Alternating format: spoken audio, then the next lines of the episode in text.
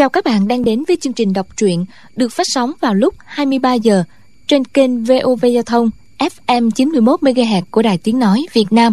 Thưa các bạn, trong chương trình đọc truyện đêm qua, chúng ta đã theo dõi phần 48 bộ truyện Tiếu ngạo giang hồ của nhà văn Kim Dung. Để tiện cho quý vị và các bạn đón theo dõi phần tiếp theo thì chúng tôi xin phép được tóm tắt nội dung phần 48 như sau. Để khỏi bị rắc rối với chính giáo và ma giáo, lệnh hồ sung tước y phục của tên tham tướng Ngô Thiên Đức, giả làm quan gia. Chàng bám sát theo dõi bọn ma giáo đang lén lút đi vào đất mân theo đường núi Tiên Hà Lĩnh. Đoàn người phái Hằng Sơn do định tĩnh sư thái dẫn đầu đi hành giữa khuya ở chốn quan sơn.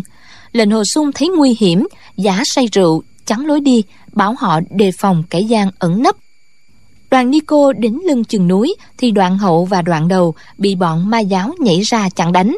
Chúng lăn đá và phóng ám khí, làm cho hơn 10 Nico bị thương. Sư Thái cầm trường kiếm xông lên đối địch. Lệnh Hồ Sung thấy cần bắt sống mấy tên địch để đổi lấy thuốc giải độc, liền cầm kiếm áp chế điểm quyệt mấy tên ma giáo. Đệ tử Hằng Sơn chỉ việc theo sau bắt chúng trói lại làm tù binh quân địch thấy kiếm pháp của lệnh hồ sung quá tinh diệu, gọi nhau bỏ chạy. Còn lão già tù binh cầm thuốc giải dân tận tay sư thái, hỏi danh tánh, chàng chỉ cho biết tên ngô thiên đức đang trên đường đi đến tuyền châu nhậm chức tham tướng. Định tĩnh viết lá thư, giao cho chim bồ câu chuyển tin đến núi hằng sơn cho trưởng môn. Đoàn nico đã lộ tung tích nên không cần đi ban đêm nữa. Bà ta ra lệnh cả đoàn người dừng lại, ăn uống dưỡng thương sau đó sẽ di chuyển trấp bắc phố mới nghỉ ngơi.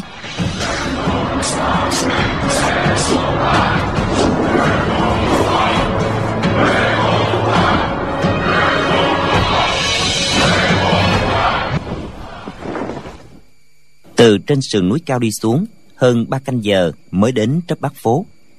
Đây là chỗ giao giới quan trọng giữa hai tỉnh triết giang và phúc kiến. Lữ hành lên tiên hà lĩnh phải qua chỗ này. Đoàn người vào trấn. Trời còn chưa tối nhưng trong trấn không có một bóng người.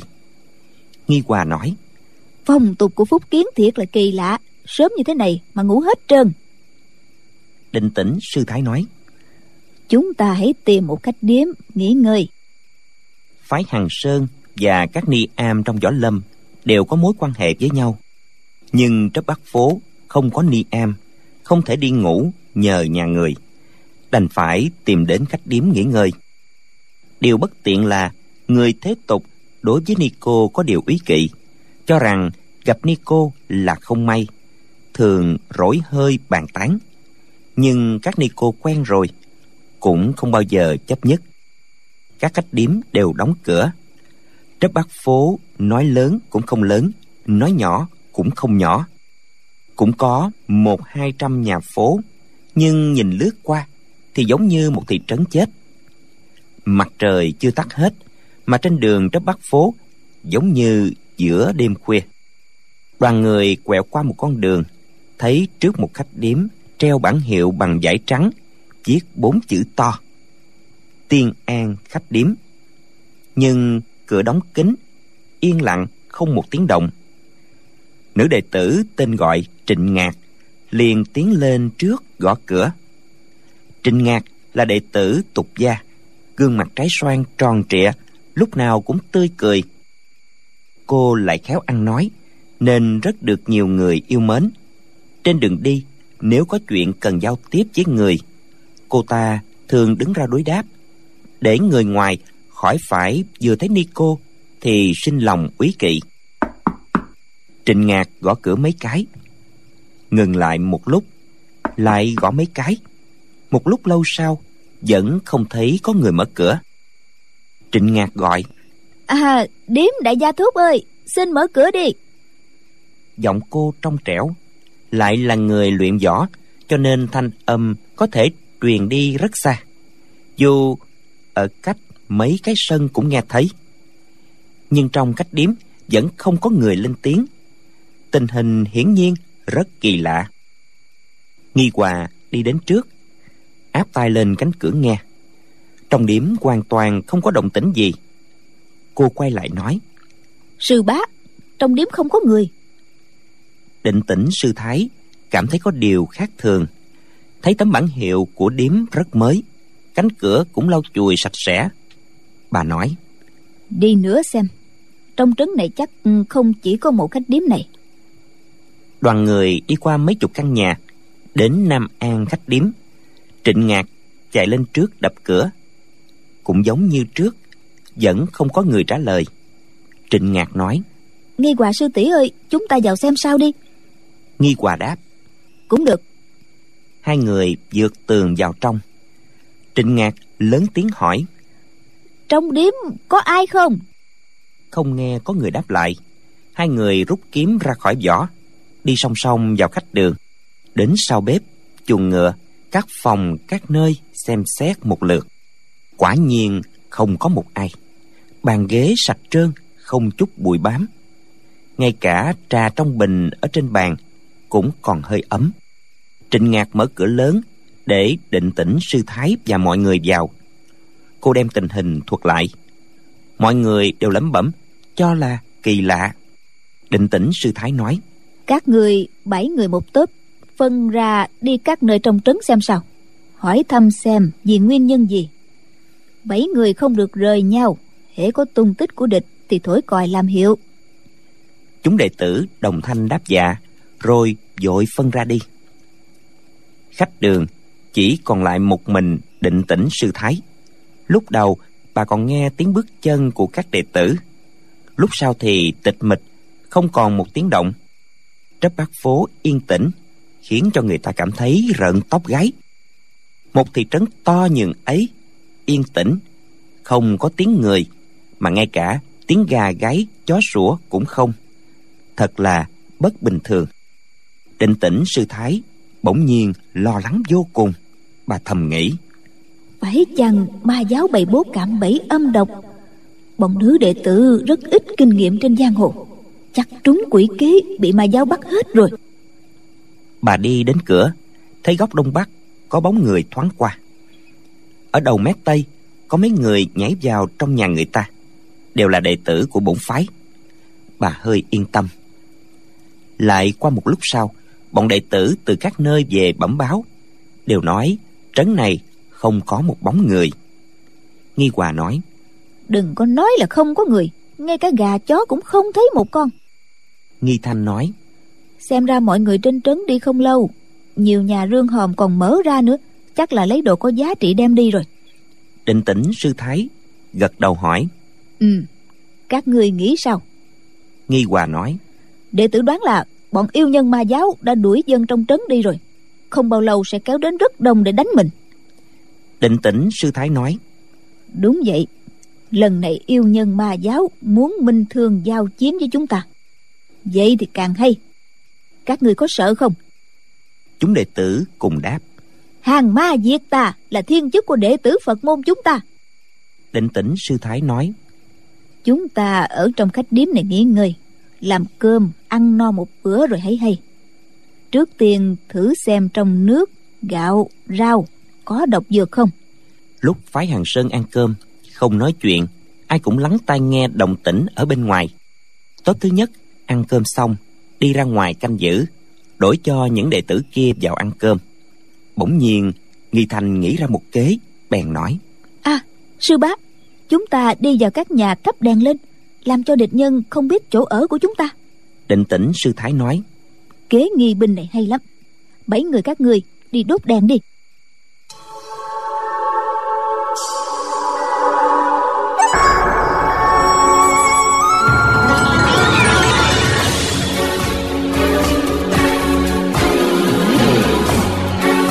từ cửa lớn, bà nhìn ra trên đường phía tây.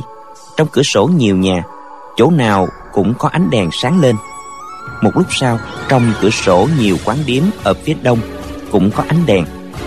Trên đường lớn, chỗ nào cũng có ánh đèn, nhưng vẫn không thấy động tĩnh gì. Định tĩnh sư thái ngẩng đầu lên, thấy vành trăng lưỡi liềm giữa trời. Bà khấn thầm cầu xin bồ tát phù hộ để các đệ tử phái hằng sơn lần này được bình yên quay về. Đệ tử định tĩnh, nếu trở về được núi hằng sơn, thì từ nay đèn hương lễ phật không động đến đao kiếm nữa. Năm xưa, định tĩnh sư thái khét tiếng trên giang hồ, không ít sự tích quanh liệt. Nhưng trận chiến trên tiên hà lĩnh tối hôm qua, cục diện vô cùng hung hiểm. Bây giờ nghĩ lại, bà còn sợ hãi. Bà lo lắng là gì? Thống lĩnh nhiều đệ tử. Nếu chỉ một mình bà thì tình cảnh còn đáng sợ đến gấp 10 lần. Bà cũng không ngại. Bà lại thầm cầu nguyện. Đại từ đại bi cứu khổ cứu nạn quan thế âm bồ tát nếu lần này mọi người phái hằng sơn của đệ tử bị tổn thất xin để cho một mình đệ tử định tĩnh này gánh chịu tai họa. Các bao ân sát nghiệp chỉ để một mình đệ tử nhận lãnh. Ngay lúc này bỗng nghe có tiếng phụ nữ ở phía đông bắc truyền lại. Cứu tôi với! Cứu với! Trong đêm tối bốn bề tĩnh lặng tiếng la thất thanh càng thê thảm. Định tĩnh sư thái kinh hãi nghe rõ tiếng la không phải là đệ tử của bổn môn. Bà chăm chú nhìn về phía đông bắc không thấy động tĩnh gì. Liền thấy top bảy người của nghi thanh chạy về hướng đó để quan sát phía trước.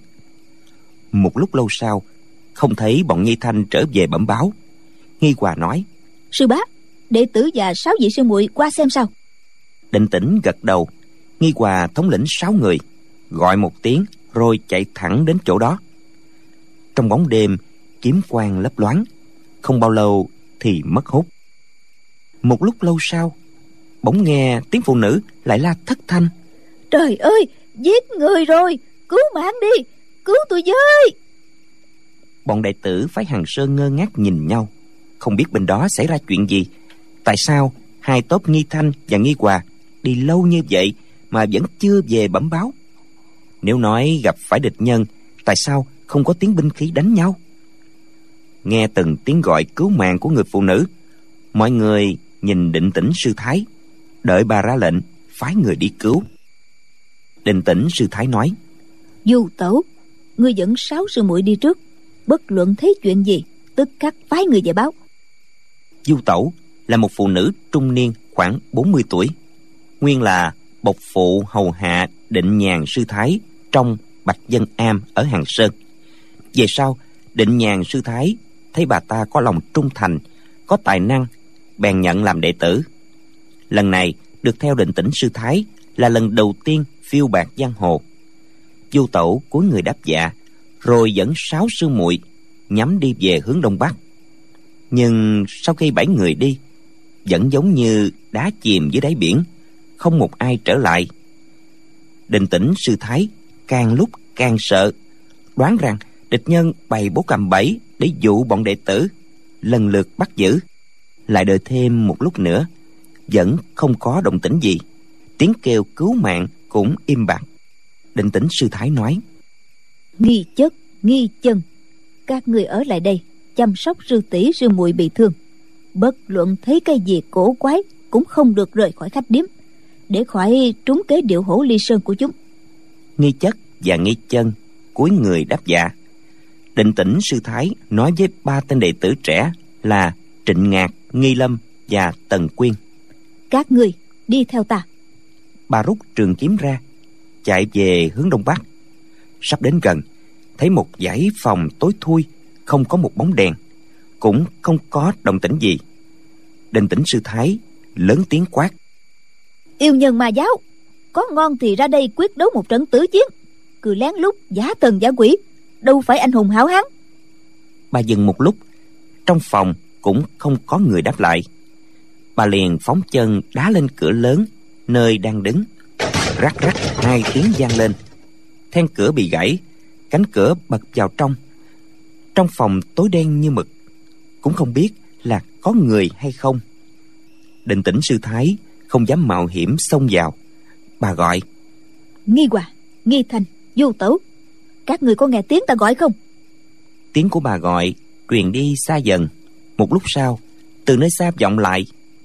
Tiếng vọng dừng hẳn chỉ còn lại một bầu không khí tĩnh mịch định tĩnh sư thái quay lại nói ba người đi theo sát ta không được rời xa. Bà cầm kiếm chạy một vòng quanh dãy phòng này không thấy gì khác lạ. Bà tung mình lên nóc nhà chăm chú nhìn bốn phía. Không có một chút gió thổi cây cối đứng yên. Ánh trăng mát lạnh tỏa sáng trên mái ngói. Phong cảnh giống như ngày trước ở hàng sơn bà đi dạo dưới ánh trăng lúc đêm khuya.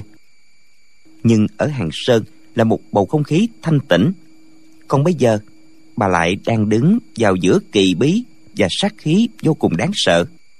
Định tĩnh sư thái là một người võ công cao cường, địch nhân vẫn không chịu lộ diện, thì bà cũng đành chịu bó tay, chẳng biết làm thế nào. Bà vừa sốt ruột, vừa hối hận. Ta mà biết trước quỷ kế thâm mưu của yêu nhân, thì không nên phái bọn đệ tử phân ra từng tớp đến đột nhiên bà phát lãnh. Hai tay vỗ một cái bóp nhảy xuống khỏi nóc nhà triển khai kinh công chạy nhanh về nam an khách điếm gọi. Nghi chất nghi chân có chuyện gì không? Trong khách điếm không có tiếng trả lời. Bà xông vào trong không thấy một bóng người.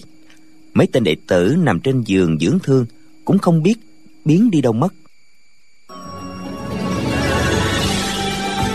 Giờ phút này định tĩnh sư thái, có đạo hạnh đến đâu cũng không sao trấn tĩnh được. Mũi kiếm ở dưới ánh đèn không ngừng rung động, lấp loáng ánh thanh quang.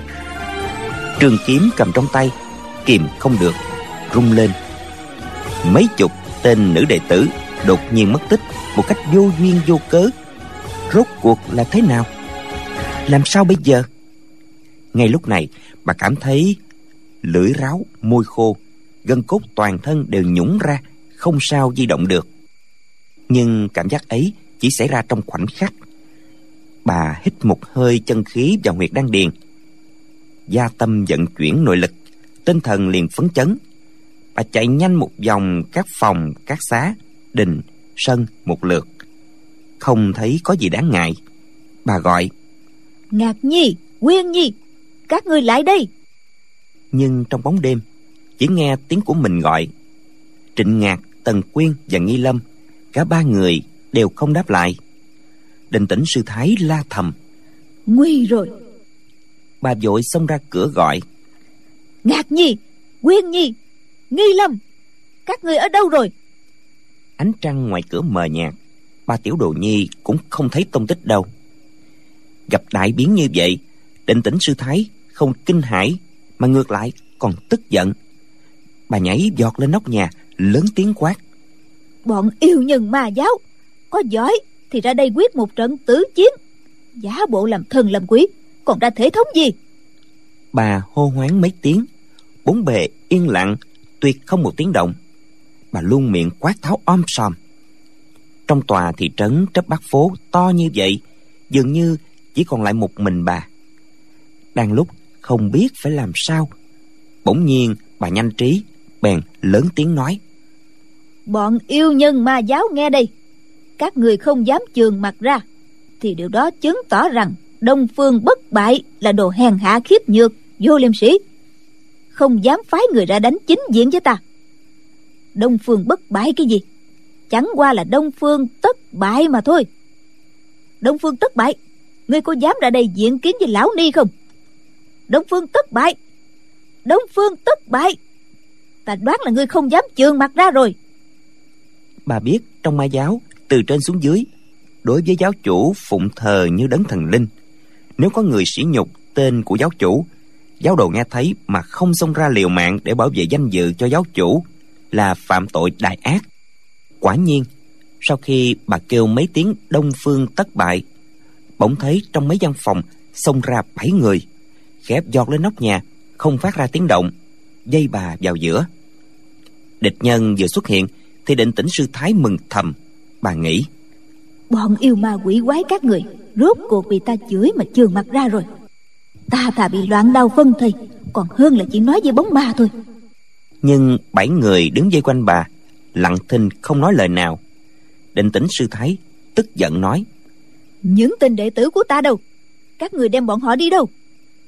Bảy người đó vẫn lặng yên không lên tiếng định tĩnh sư thái thấy hai người đứng ở phía tây khoảng 50 tuổi cơ thịt trên mặt như cương thi không lộ ra vẻ hỉ nộ nào. Bà thở mạnh quá. Được xem kiếm đây bà dung kiếm lên nhằm đâm vào ngực người đứng ở góc tây bắc.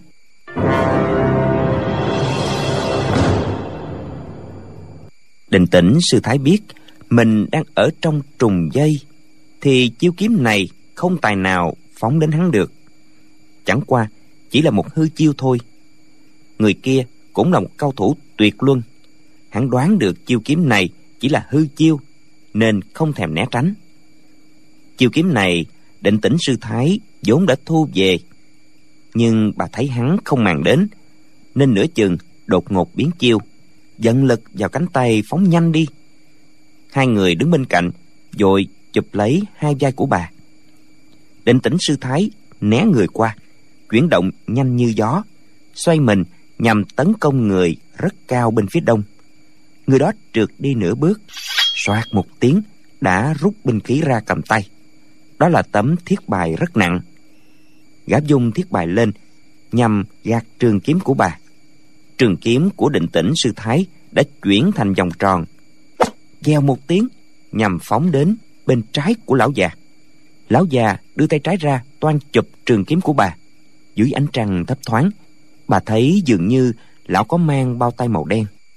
Bà đoán rằng lưỡi kiếm không chém vào được, nên lão mới dám tay không mà đoạt trường kiếm.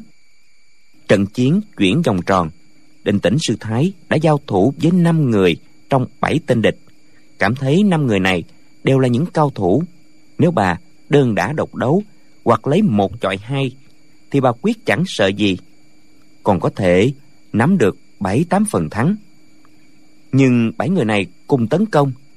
Chỉ cần có chút sơ hở, thì người khác liền đánh vào ngay. Đẩy bà vào thế chỉ còn chống đỡ, khó mà phản kích được. Càng đấu, bà càng ngạc nhiên. Những nhân vật có tên tuổi trong ma giáo, tám chín phần ta đều có nghe biết. Võ công lộ số của bọn chúng, binh khí sử dụng ngũ nhạc kiếm phái ta không phải không biết. Nhưng bảy người này lai lịch thế nào, ta hoàn toàn đoán không ra. Không ngờ, mấy năm gần đây, thế lực của ma giáo lại lớn mạnh.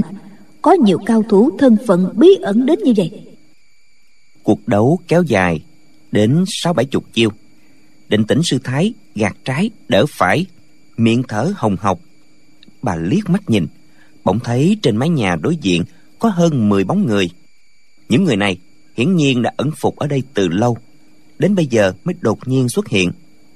Bà la thầm. Thôi rồi thôi rồi. Trước mắt bảy người này ta đã đối phó không xong. Bây giờ lại có thêm những địch nhân ngấm ngầm mai phục bên cạnh. Hôm nay, định tĩnh này khó mà trốn thoát. Đằng nào ta cũng chết, để lọt vào tay địch nhân, phải chịu sỉ nhục. Chỉ bằng tự tử sớm hơn một chút thì hơn. Cái bọc túi này chỉ là ngôi nhà tạm thời của ta.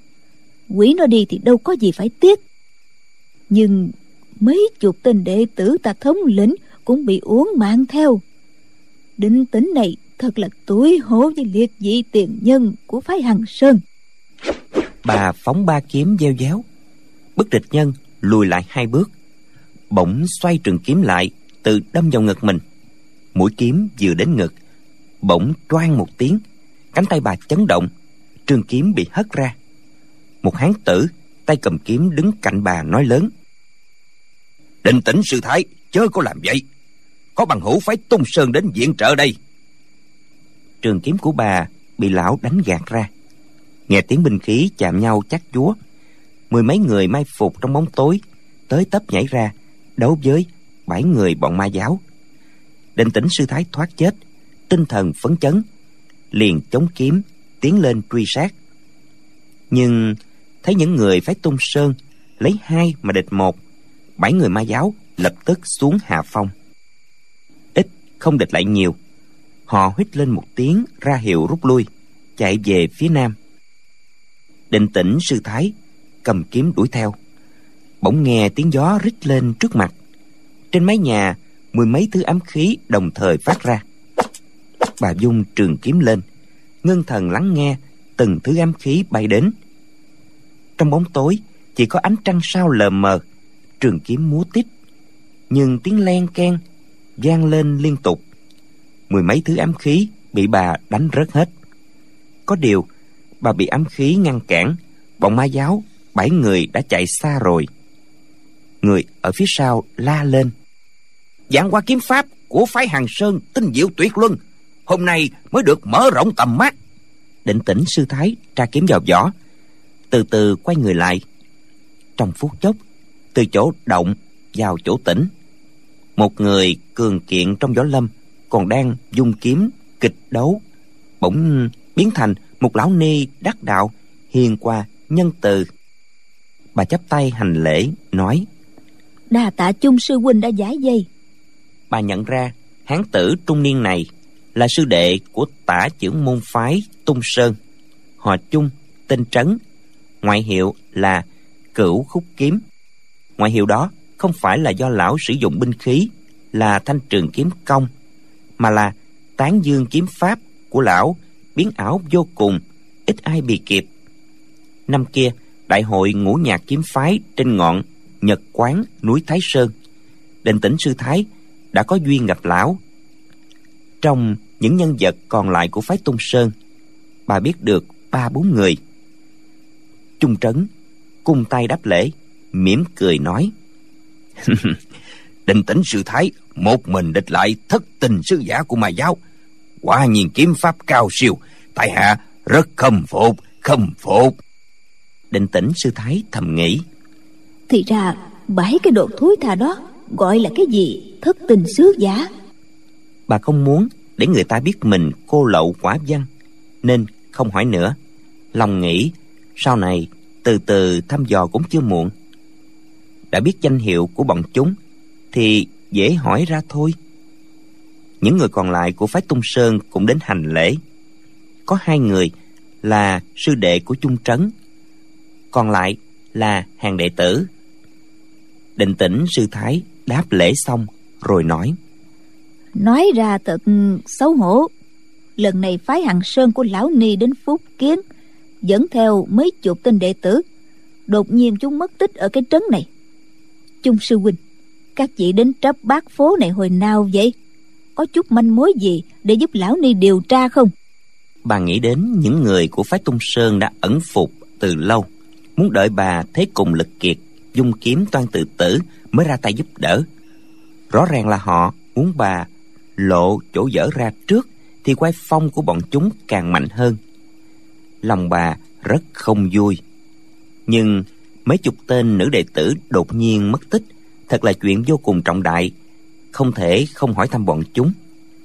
Nếu là chuyện cá nhân của bà, thì thà chết, chứ không mở miệng cầu xin những người này. Bà hỏi trung trấn câu này, đã là nhịn nhục lắm rồi. Trung trấn nói yêu nhân mà giáo quỷ kế đa đoàn chúng biết rõ sự thái võ công trác tuyệt, đấu bằng lực khó mà thủ thắng. Nên ngấm ngầm, sắp đặt âm mưu, bắt tất cả đệ tử của quý phái đem đi. Sư thái không cần phải sốt ruột. Bọn ma giáo tuy to gan đến đâu, cũng không dám lập tức gia hại đến các vị sư muội của quý phái liền đâu chúng ta sẽ thương lượng kế sách cứu người. Lão nói xong, xòe tay trái ra mời bà xuống nhà.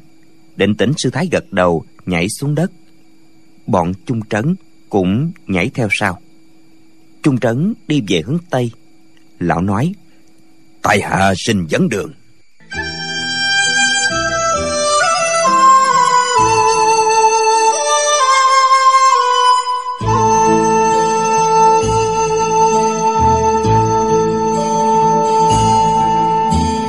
Sau khi đi được mấy chục dặm thì quẹo qua hướng bắc đến trước tiên an khách điếm.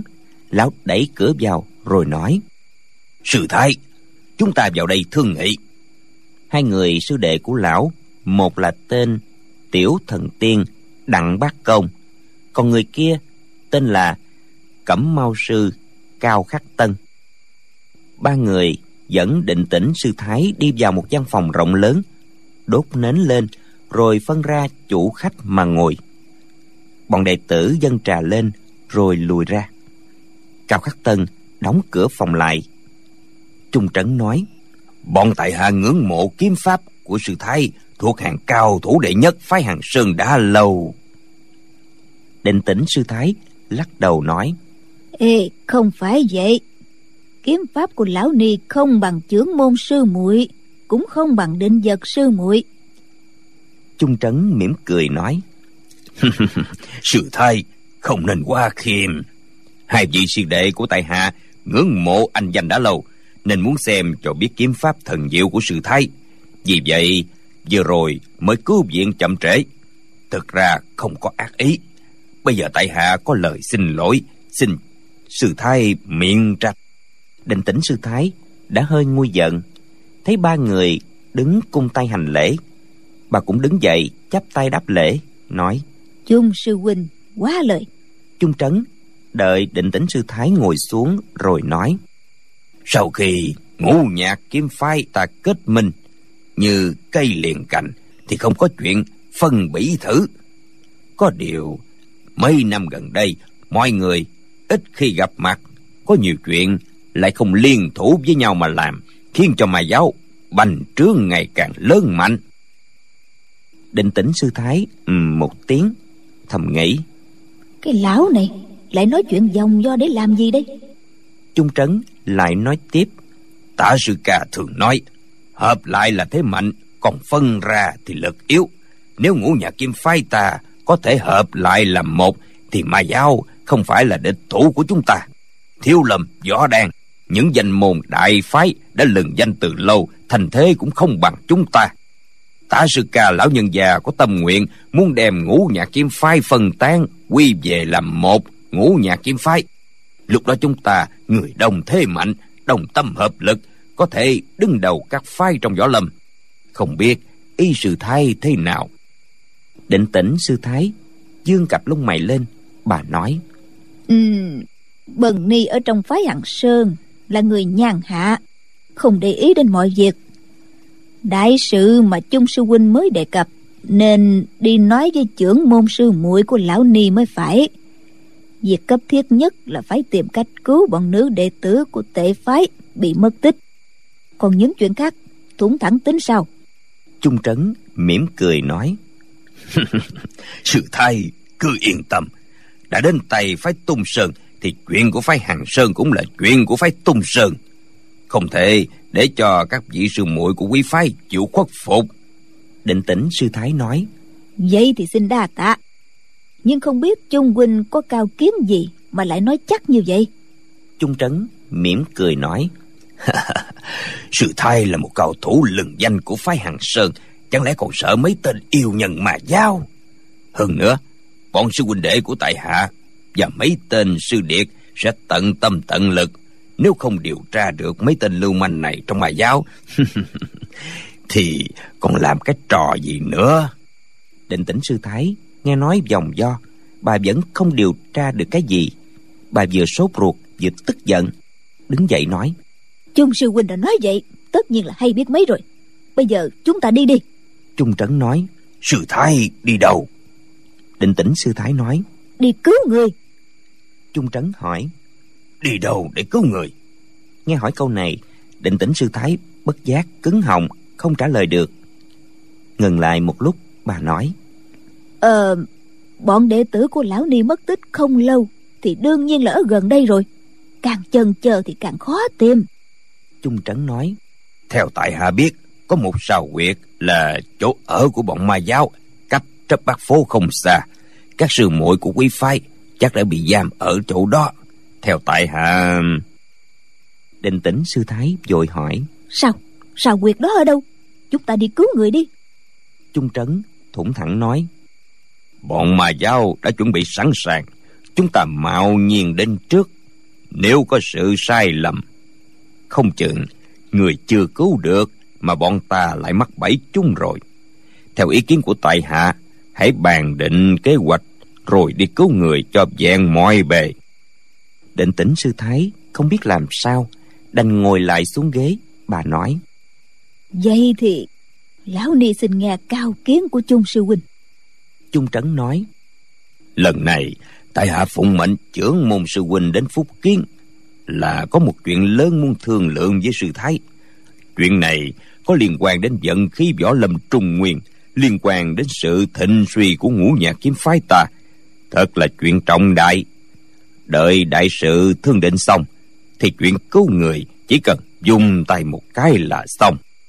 Định tĩnh sư thái nói Không biết đại sự đó là chuyện gì? Trung Trấn nói thì là chuyện mà vừa rồi tại hạ đề cập đem ngũ nhật kiếm phái hợp lại làm một.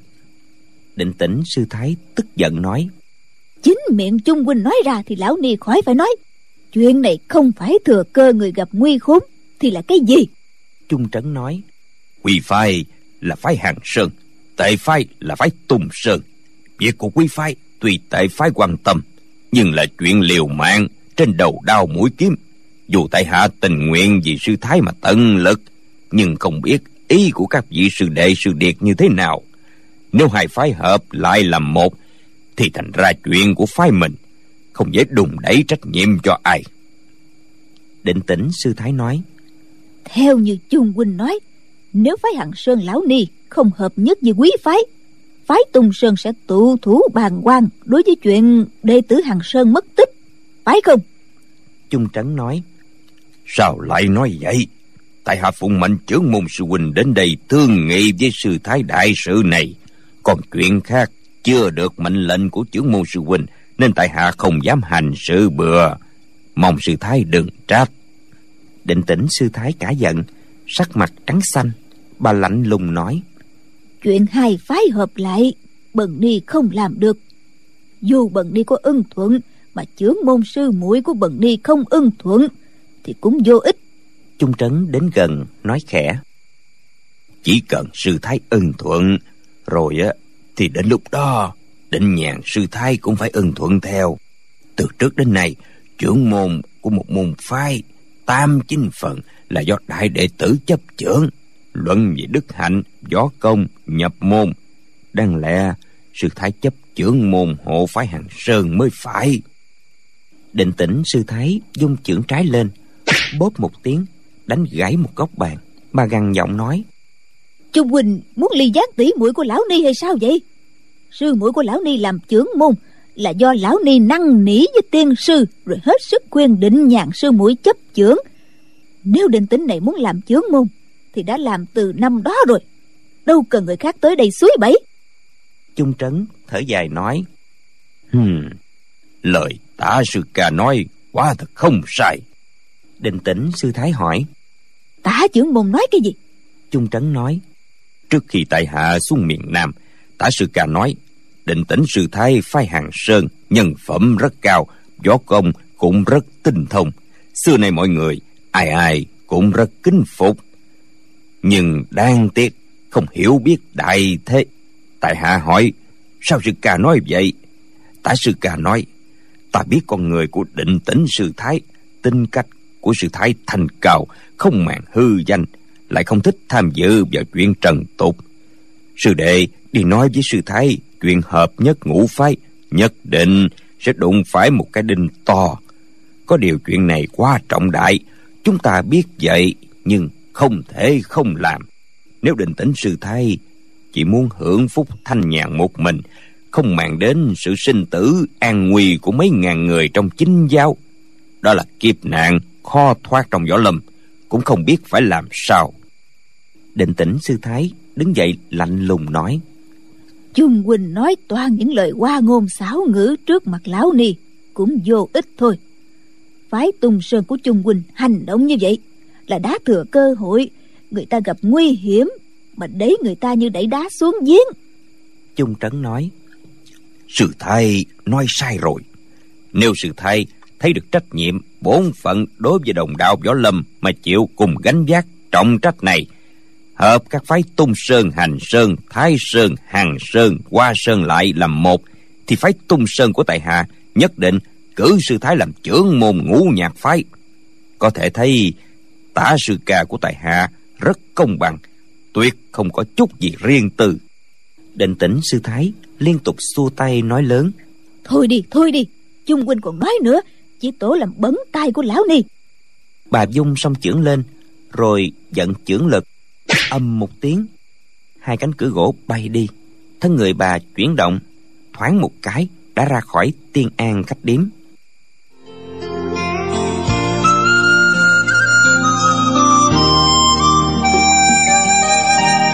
Bà vừa ra khỏi cửa, một luồng gió thổi vào mặt. Mặt bà đang nóng bừng lên, liền cảm thấy mát mẻ. Bà thầm nghĩ, theo lời lão họ chung nói sao quyệt của ma giáo ở gần trấp bát phố? Bọn nữ đệ tử của bổn phái đều bị giam giữ ở đó. Không biết lời nói này có chính xác hay không? Bà ngập ngừng không có cái sách gì nữa. Lủi tuổi đi một mình. Lúc này trăng sắp lặn. Bóng người bà đổ dài in trên đường lát đá xanh. Sau khi đi được vài trượng bà dừng bước thầm nghĩ. Sức một mình ta không thể cứu được chúng đệ tử xưa nay bậc anh hùng hào kiệt, phải biết lúc nào đánh, lúc nào khuất. Sao ta không tạm thời ưng thuận lời của chung trấn? Đợi cứu được bọn đệ tử rồi, ta liền tự tử để tạ tội, làm cho hắn mất bằng chứng vì tử vô đối chứng. Dù hắn có sỉ nhục ta nuốt lời, thì định tính ta vẫn vui lòng nhận lấy sự ô danh. Bà thở dài, quay người lại từ từ đi về tiên an khách điếm. Bỗng nghe bên kia đường, có người lớn tiếng quát. Bốn tướng quân muốn uống rượu, nghỉ ngơi. Điếm tiểu nhị, sao không mau ra mở cửa? Đúng là thanh âm của tham tướng ngô thiên đức mà tối hôm qua bà vừa gặp ở tiên hà lĩnh. Đình tĩnh sư thái vừa nghe, khác nào như người chết đuối vớ được khúc gỗ lớn. Lệnh hồi xung ở trên tiên hà lĩnh đã giúp phái hạng sơn thoát nguy khốn. Lòng rất làm đắc ý, liền đi nhanh đến trấn trấp bắc phố. Lúc này, phạn điếm vừa mở cửa, chàng đi vào trong điếm, lớn tiếng quát, đem rượu ra đây! Điếm tiểu nhị thấy một vị tướng quân không dám chậm trễ, rót rượu làm cơm, giết gà, cắt thịt, cung kính cẩn thận, khoản đãi tướng quân ăn một bữa. Lệnh hồi xung uống hơi ngà ngà say, nghĩ thầm. Lần này, bọn ma giáo bị thất bại, nhất định không can tâm. Mười phần sẽ đi sinh sự với phái hằng sơn. Định tĩnh sư thái là người hữu dũng vô mưu. Không phải là đối thủ của ma giáo. Ta phải ngấm ngầm, theo dõi, bảo vệ bọn họ mới được. Sau khi tính tiền cơm rượu, lệnh hồi xuân đến tiên an khách điếm, mướn phòng ngủ. Chàng ngủ đến chiều mới tỉnh dậy rửa mặt bỗng nghe trên đường có mấy người lớn tiếng la hét om sòm. Bọn cường nhân ở trại hoàng phong núi loạn thạch đêm nay sẽ đến càng quét đất bắc phố. Gặp người thì giết người thấy của thì cướp của. Mọi người hãy mau chạy trốn đi. Trong khoảnh khắc tiếng kêu la vang dậy khắp nơi. Điếm tiểu nhị đập cửa phòng của lệnh hồi xung đùng đùng kêu lớn. Quan gia quan gia có chuyện nguy rồi. Lệnh hồi xung nói có chuyện đại sự gì mà nguy? Điếm tiểu nhị nói. Quan gia quan gia bọn đại vương ở trại hoàng phong núi loạn thạch. Tối nay sẽ đến càn quét. Nhà nào cũng chạy trốn hết trơn rồi. Lệnh hồi xung mở cửa phòng ngoác miệng chửi. Bà cha nó giữa thanh thiên bạch nhật càng khôn sáng lạng. Làm gì có trộm cướp? Bốn tướng quân ở đây bọn chúng dám làm càng không. Điếm tiểu nhị nhăn mặt nói trời ơi những đại dương đó hung hung ác lắm. Bọn chúng mà bọn chúng lại không biết tướng quân tướng quân đang ở đây. Lệnh hồi xung nói người hãy đi nói với bọn chúng là ta đang ở đây. Đám tiểu nhị nói tiểu ờ, tiểu nhân gian ờ, lần ờ, không dám đi nói đâu. Chưa nói xong thì đã bị cường nhân chém rơi cái đầu. Quả dưa này rồi đó. Lệnh hồi xung hỏi trại hoàng phong núi loạn thạch ở đâu yếm tiểu nhị đáp. Núi loạn thạch, nằm ở đâu thì tiểu nhân cũng chưa nghe nói, nhưng biết cường nhân của trại hoàng phong vô cùng độc ác. Hai ngày trước trung đã càng quét phúc châu, cách đất bắc phô ba mươi dặm về phía đông. Giết đi sáu bảy chục người, đốt hơn một trăm gian nhà. Trời ơi tướng quân ơi, Tuy tướng quân lão nhân gia võ nghệ cao cường, Nhưng ờ, song quyền khó địch tư thủ. Trong trại, không tính đại vương gia Nghe nói chỉ riêng đám lâu la Cũng có hơn ba trăm tên. Lệnh hồi sung chửi. Tổ cha nó ba trăm tên thì sao nào? Bốn tướng quân xông vào giữa chiến trận Với thiên binh dạng mã. Cũng bảy tám lần vào, Bảy tám lần ra. Điếm tiểu nhị nói Dạ dạ. Nói xong, gã quay người chạy nhanh đi. Bên ngoài thành nhốn nháo cả lên. Tiếng kêu con gọi mẹ gian khắp bốn phía. Tiếng địa phương triết mân lệnh hồi xung không hiểu gì cả. Chàng đoán rằng đều là những tiếng nào là, mẹ của a mau ơi, bà có đem cái chăn không? Nào là, đại bảo, tiểu bảo chạy mau, bọn cướp đến rồi.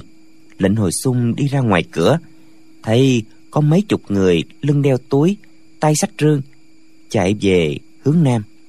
Lệnh hồi xung thầm nghĩ, đây là nơi giáp ranh giữa hai tỉnh triết mân tướng quân hàng châu và phúc kiến đều không quản nổi. Đến nỗi cường tặc tác loạn làm hại muôn dân.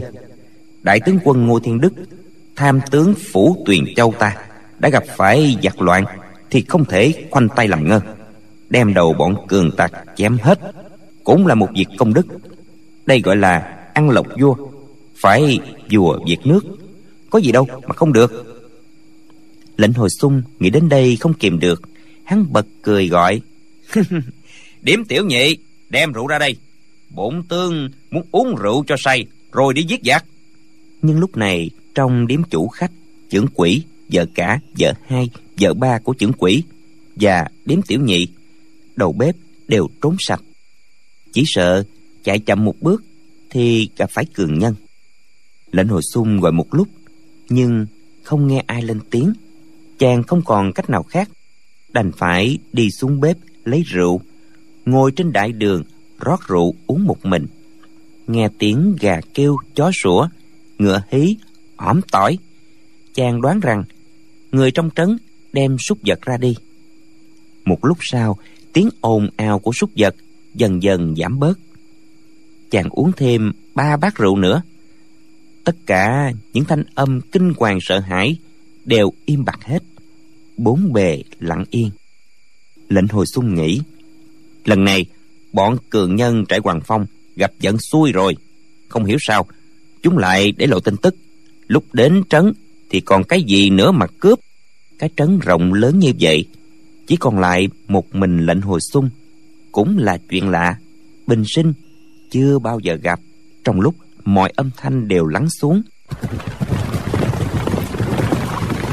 bỗng nghe tiếng gió ngựa từ xa vọng lại. Bốn kỳ mã từ hướng nam phi nhanh đến. Lệnh hồi xung thầm nghĩ, đại vương gia đến, sao chỉ có mấy người? Bốn con ngựa phóng trên đường lớn. Gió ngựa nện xuống những phiến đá xanh, bật lên những tiếng côm cốp. Một người lớn tiếng nói, bọn dê béo ở trước bắc phố nghe đây. Đại dương trại hoàng phong núi loạn thạch có lệnh nam, nữ già trẻ đều ra hết ngoài cửa. Ở ngoài cửa thì không bị giết. Người nào không ra thì bị chém đầu. Miệng gã vừa quát tháo, vừa giọt ngựa chạy trên đường. Lệnh hồi xung nhìn từ khe cửa ra ngoài. Chỉ thấy bóng kỳ mã vừa giọt ngang qua, thầm nghĩ. Không xong rồi. Xem ra bốn kỳ mã này là người có võ công cao cường. Bọn tiểu lâu la trong đám giặc thì làm sao lại có được phong độ như vậy? Lệnh hồi xung đẩy cửa ra, đi hơn mười dặm, không một bóng người. Chàng nhìn thấy một ngôi miếu thổ địa bên gốc cây hòe, cành lá sum xuê liền tung mình leo lên ngồi trên cành. Đợi lâu, càng cảm thấy trong chuyện này chắc có điều gì kỳ quặc. Bọn lâu la của trại hoàng phong đến trước, mà một hồi lâu, đại đội kỳ mã vẫn chưa đến. Chẳng lẽ chúng chỉ phái mấy tên lâu la đến thông báo tin trước để trăm họ trốn chạy hết? Còn lại, tòa thị trấn trống không? Lệnh hồi xung đợi hơn nửa canh giờ mới thấp thoáng nghe tiếng người, mà là tiếng bô lô ba la của phụ nữ. Chàng ngưng thần, nghe vài câu, thì nhận ra bọn đệ tử phái hàng sơn đến. Lệnh hồi xung nghĩ sao bọn họ bây giờ mới tới đây? Phải rồi, chắc ban ngày bọn họ nghỉ ngơi nơi quan giả. Tai chàng nghe bọn họ đến gõ cửa tiên an khách điếm, rồi lại đi gõ cửa một vài khách điếm khác nữa. Nam an khách điếm cách miếu tổ địa rất xa. Sau khi bọn phái hằng sơn vào khách điếm, họ làm gì, nói gì, hắn không thể nghe được. Lòng hắn ngờ ngợ chắc là bọn ma giáo sắp đặt cạm bẫy, để phái hằng sơn bị lọt vào lưới. Lệnh hồi xung ẩn mình trên ngọn cây, lặng yên quan sát. Qua một lúc lâu, thấy bọn nghi thanh bảy người đi đốt đèn. Trên đường lớn, có rất nhiều cửa sổ các tiệm bán tạp hóa, có ánh đèn chiếu xuyên qua. Một lúc sau, bỗng nghe góc đông bắc, có tiếng người phụ nữ la lên. Trời ơi, cứu với lệnh hồi sung giật mình. Trời ơi, nguy rồi. Đệ tử phái hằng sơn chắc bị trúng độc thủ của ma giáo. Lệnh hồi sung liền nhảy xuống đất, chạy đến ngoài căn nhà nơi người phụ nữ kêu lên. Từ khe cửa sổ, lệnh hồi sung nhìn vào bên trong, thấy trong nhà không có đèn. Ánh trăng mờ nhạt chiếu vào cửa sổ, có bảy tên hán tử đứng nép sát vào tường. Một người phụ nữ đứng giữa nhà la to. Cứu tôi với cứu tôi với giết người rồi. Lệnh hồi xung nhìn được nửa gương mặt của người phụ nữ vẻ mặt giả bộ đau khổ rõ ràng. Mụ đợi người đến mắc bẫy. Quả nhiên mụ ta kêu cứu chưa dứt thì bên ngoài có người phụ nữ quát. Kẻ nào hành hung ở đây vậy? Căn nhà này cửa lớn chưa đóng chỉ đẩy một cái thì mở ra bảy người phụ nữ liền tiến vào. Người đi đầu chính là nghi thanh. Bảy người tay cầm trường kiếm, vì cứu người nên bọn họ vào rất vội bỗng thấy tay phải của người phụ nữ kêu cứu, phất một cái. Một tấm vải xanh dài khoảng bốn thước vuông tung lên. Bọn nghi thanh bảy người thân hình đều run rẩy, dường như họ bị choáng đầu, hoa mắt. Họ quay người mấy vòng, liền ngã xuống. Lệnh hồi xung kinh hãi nghĩ ngay tấm vải trong tay người phụ nữ nhất định có độc dược gây mê rất lợi hại. Nếu ta xông vào cứu người nhất định cũng bị độc thủ của mụ. Đành phải nhẫn nại xem một chút rồi hãy tính. Một tên hán tử đứng sát vào tường nhảy sổ ra lấy dây thừng trói tay chân bọn nhi thanh lại. Qua một lúc sau bên ngoài lại có tiếng một phụ nữ quát. Ai ở trong đó vậy? Lúc lệnh hồi xung qua tiên hà lĩnh đã từng nói chuyện mấy lần với nico nóng tính này. Chàng biết nghi hòa đến rồi thầm nghĩ. Bà này tính tình nóng nảy lỗ mãn lần này chắc cũng bị biến thành một đòn bánh tét to. Nghi hòa lại quát. Nghi thành sư muội các người đang ở đâu vậy? Tiếp theo nghe bên một tiếng bà đá cửa lớn ra. Bọn nghi hòa sóng dài tiến vào. Vừa bước chân vào cửa họ liền đưa kiếm lên phóng vào hai bên tả hữu để hộ vệ. Đề phòng địch nhân từ trong bóng tối nhảy ra đánh úp. Người thứ bảy lại xoay người vào trong, sử kiếm hộ vệ phía sau. Trong nhà, tất cả mọi người đều nín thở bất động. Chỉ đợi khi bảy người cùng vào nhà, người phụ nữ đó lại tung tấm vải xanh, khiến bảy người đều mê man ngã xuống đất. Tiếp theo, du tẩu thống lĩnh sáu người đi vào nhà cũng bị trúng thuốc mê ngã xuống trước sau 21 tên nữ đệ tử phái Hàng Sơn đều bị hôn mê bất tỉnh, bị cột chặt ở góc nhà. Một lúc sau, một bà già vỗ tay mấy cái. Những người đứng trong nhà rút lui theo cửa sau. Lệnh hồi xung nhảy lên nóc nhà, cúi người đi theo chúng. Giữa lúc đang đi, bỗng nghe phía trên nóc nhà phía trước có tiếng tay áo bay trong gió. Chàng vội nép vào bên mái nhà. Thấy khoảng mười mấy tên hán tử cùng ra hiệu phân ra mai phục trên mái một ngôi nhà lớn cách chỗ lệnh hồi xung núp không quá dài trượng. Lệnh hồi xung bò nhẹ nhẹ theo sát tường, thấy định tĩnh sư thái dẫn ba đệ tử đang đi tới. Lệnh hồi xung nghĩ, không xong nữa rồi, đây là diệu kế điệu hổ ly sơn. Những ni cô còn ở trong nam an khách điếm chắc bị nguy mất. Lệnh hồi xung thấy lắc lư mấy cái bóng người chạy nhanh về hướng an nam khách điếm, định chạy theo xem có chuyện gì. Bỗng nghe có người trên nóc nhà nói khẽ, một chút, lão đi cô đó lại đến, thì bảy người các ngươi ở đây, dây chặt mụ ta lại. Giọng nói này phát ra ngay trên đầu lệnh hội xung. Chỉ cần chàng dư nhúc nhích thì sẽ bị phát hiện ngay. Đành phải đứng nép yên sau góc tường. Tay chàng nghe định tĩnh sư thái đã cánh cửa ra rồi, lớn tiếng gọi, nghi hòa nghi thanh, du tấu, các người có nghe ta nói không? Tiếng gọi của bà truyền đi rất xa, lại thấy bà ta chạy vòng quanh nhà, rồi nhảy lên nóc nhà, chứ không vào trong nhà quan sát. Lệnh hồi xung thầm nghĩ, sao định tĩnh sư thái không vào trong xem sao? Nếu bà vào thì biết ngay 21 tên nữ đệ tử bị cột nằm dưới đất. Lệnh hồi xung liền hiểu ra, bà không vào là phải lắm bọn người ma giáo mai phục trên nóc nhà. Chỉ cần bà vào nhà, thì chúng liền dây chặt bốn phía. Đó là thế, đưa cá vào rọ. Trước mắt hắn, thấy định tĩnh sư thái, cứ chạy lui chạy tới, rõ ràng. Bà lục thần vô chủ, đột nhiên bà chạy một cách thần tốc về an nam khách điếm. Ba tên nữ đệ tử, phía sau đuổi theo không kịp, bỗng thấy mấy người ở bên góc đường chạy ra, dùng tấm vải xanh. Ba tên nữ đệ tử liền ngã xuống bị bọn chúng khiêm vào nhà dưới ánh trăng lờ mờ, chàng thấy dường như trong ba người đó có bóng nghi lâm. Lệnh hồi xung động tâm nghĩ thầm, có nên đi cứu nghi lâm tiểu sư muội hay không? Nhưng lệnh hồi xung liền nghĩ lại, bây giờ ta xuất hiện thì sẽ ra một trận ác đấu. Nhiều người phái hằng sơn bị bọn ma giáo bắt rồi, ném chuột sợ dở đồ. Ta không nên đấu chính diện với bọn chúng. Ta ngấm ngầm, động thủ là hơn.